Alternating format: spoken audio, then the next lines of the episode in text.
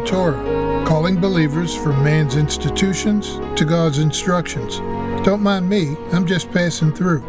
I'm Tim. And I'm Miss.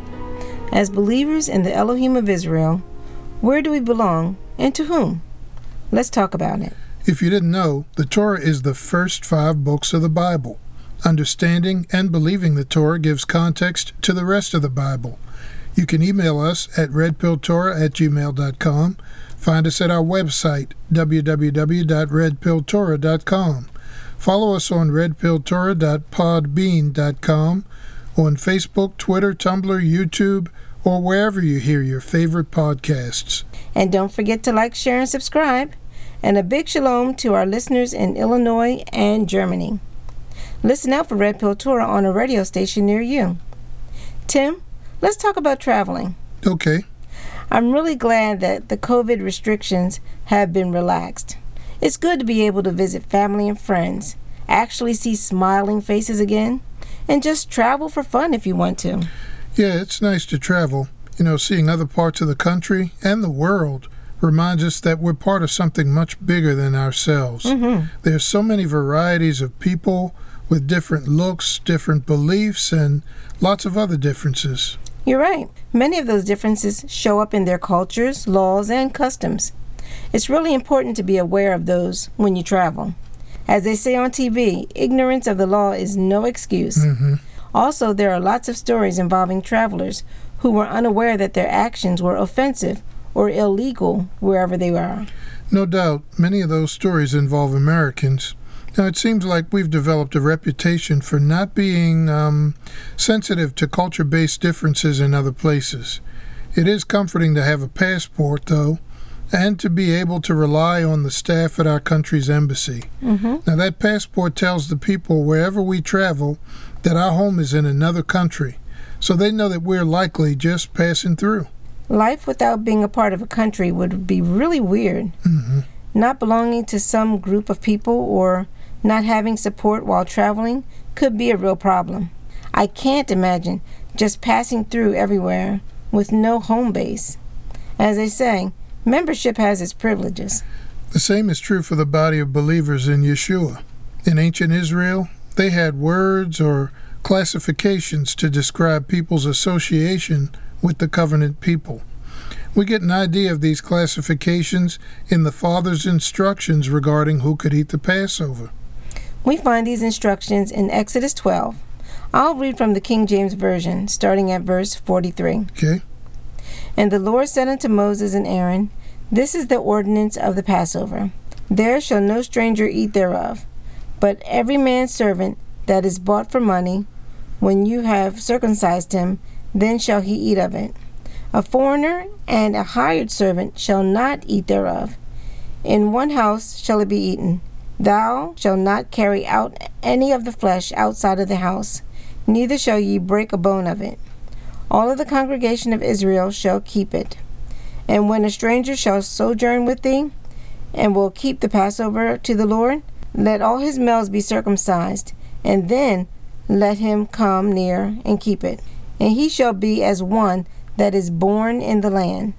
For no uncircumcised person shall eat of it. One law shall be to him that is homeborn, and unto the stranger that sojourneth among you. Thus did all the children of Israel, as the Lord commanded Moses and Aaron, so did they.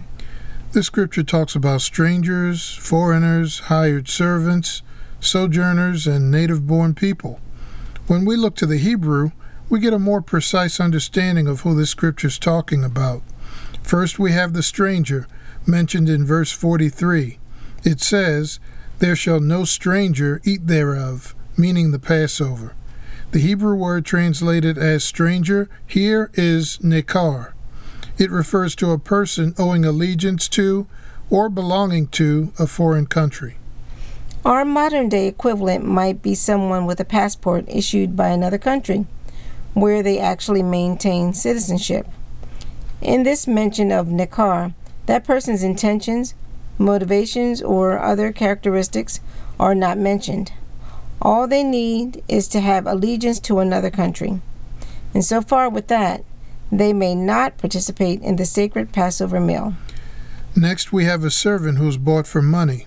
The implication here is that this servant works for an Israelite who is in covenant and eligible to eat the Passover. The Hebrew word used here is ebed, which usually translates to servant or slave.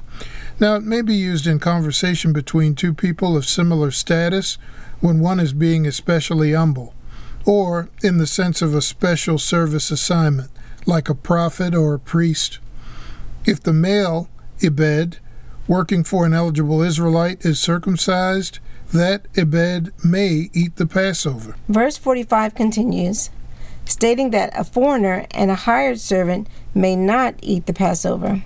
The Hebrew word translated as foreigner is not nikar from the first example.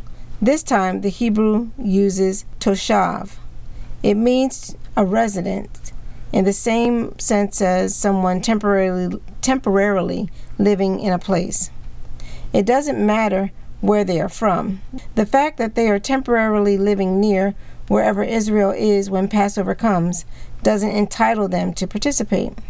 That goes for this sojourner passing through for a while, and any hired worker with that sojourner. The Hebrew word used to identify this hired worker is sakir. It simply means hired labor.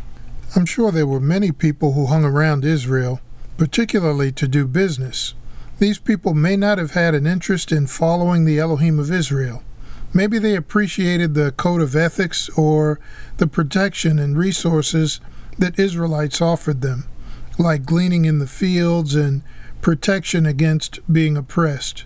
It was their decision to just hang around, enjoying some of the benefits of association, but not the benefits of membership. Verse 48 introduces a different Hebrew word that the King James translates as stranger. The word is ger. It means varying things in Scripture. The meaning seems to range between a sojourner and a convert or naturalized Israelite. Exodus 12, starting at verse 48, says, And when a stranger or ger shall sojourn with thee, and will keep the Passover to the Lord, let all his males be circumcised, and then let him come near and keep it. And he shall be as one that is born in the land, for no uncircumcised person shall eat thereof. One law shall be to him that is homeborn, and unto the stranger or ger that sojourns among you. So, in the instructions concerning the Passover, we get direct instruction from Jehovah Elohim on who may partake. We also see different classifications of people in relation to Israel, directly from the Father.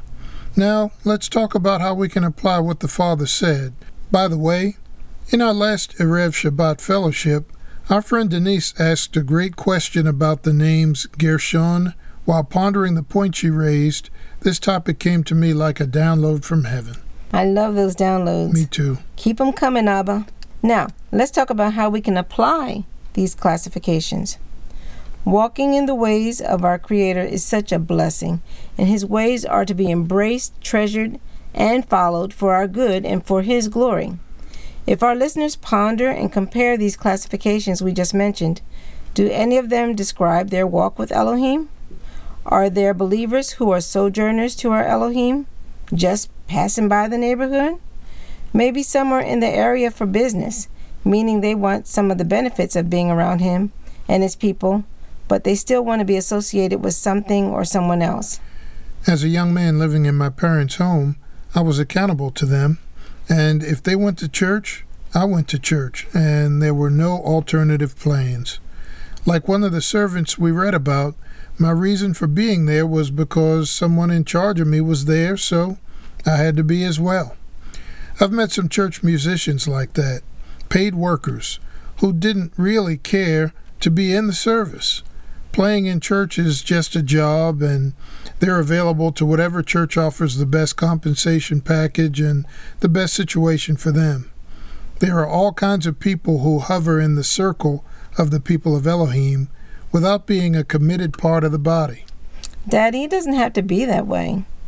I see application to believers who were taught shortcuts when it comes to the covenant of Jehovah Elohim. Because of the teaching they believe, they are hovering around the things of Elohim but not growing deeper in their walk with Him, as we all should. Let's read from the second chapter of Rabbi Paul's letter to the Ephesians. Starting at verse 11, it says, Remember that formerly you who are Gentiles by birth and called uncircumcised by those who call themselves the circumcised, which is done in the body by human hands, remember that at that time you were separated from Messiah, excluded from citizenship in Israel, and foreigners to the covenant of promise, without hope and without Elohim in the world.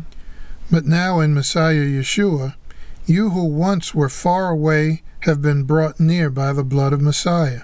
For he himself is our peace, who has made the two groups one and has destroyed the barrier, the dividing wall of hostility. So, in other words, because of Yeshua, no one has to live as a stranger and as an alien to the covenants of Elohim. Verse 18 says that through Yeshua, we all have access to the Father by one Spirit. Mm-hmm. Consequently, you are no longer foreigners and strangers, but fellow citizens with Elohim's people and also members of his household, built on the foundation of the apostles and prophets with Messiah Yeshua himself as the cornerstone, Amen. the chief cornerstone. All right. So, what would you do if you discovered that the way you live your life and some of your beliefs were out of line with God's instructions? Would you take the blue pill and identify with a people who are aliens to the covenants? Or would you take the red pill and be grafted into the family with all rights, privileges, and responsibilities that apply? Only you can answer that question. My advice is don't be a stranger. Well, that's all we have time for today. Listen again and share Red Pill Torah with a friend. Thanks for spending 15 or so minutes with us at Red Pill Torah, where You can handle the truth.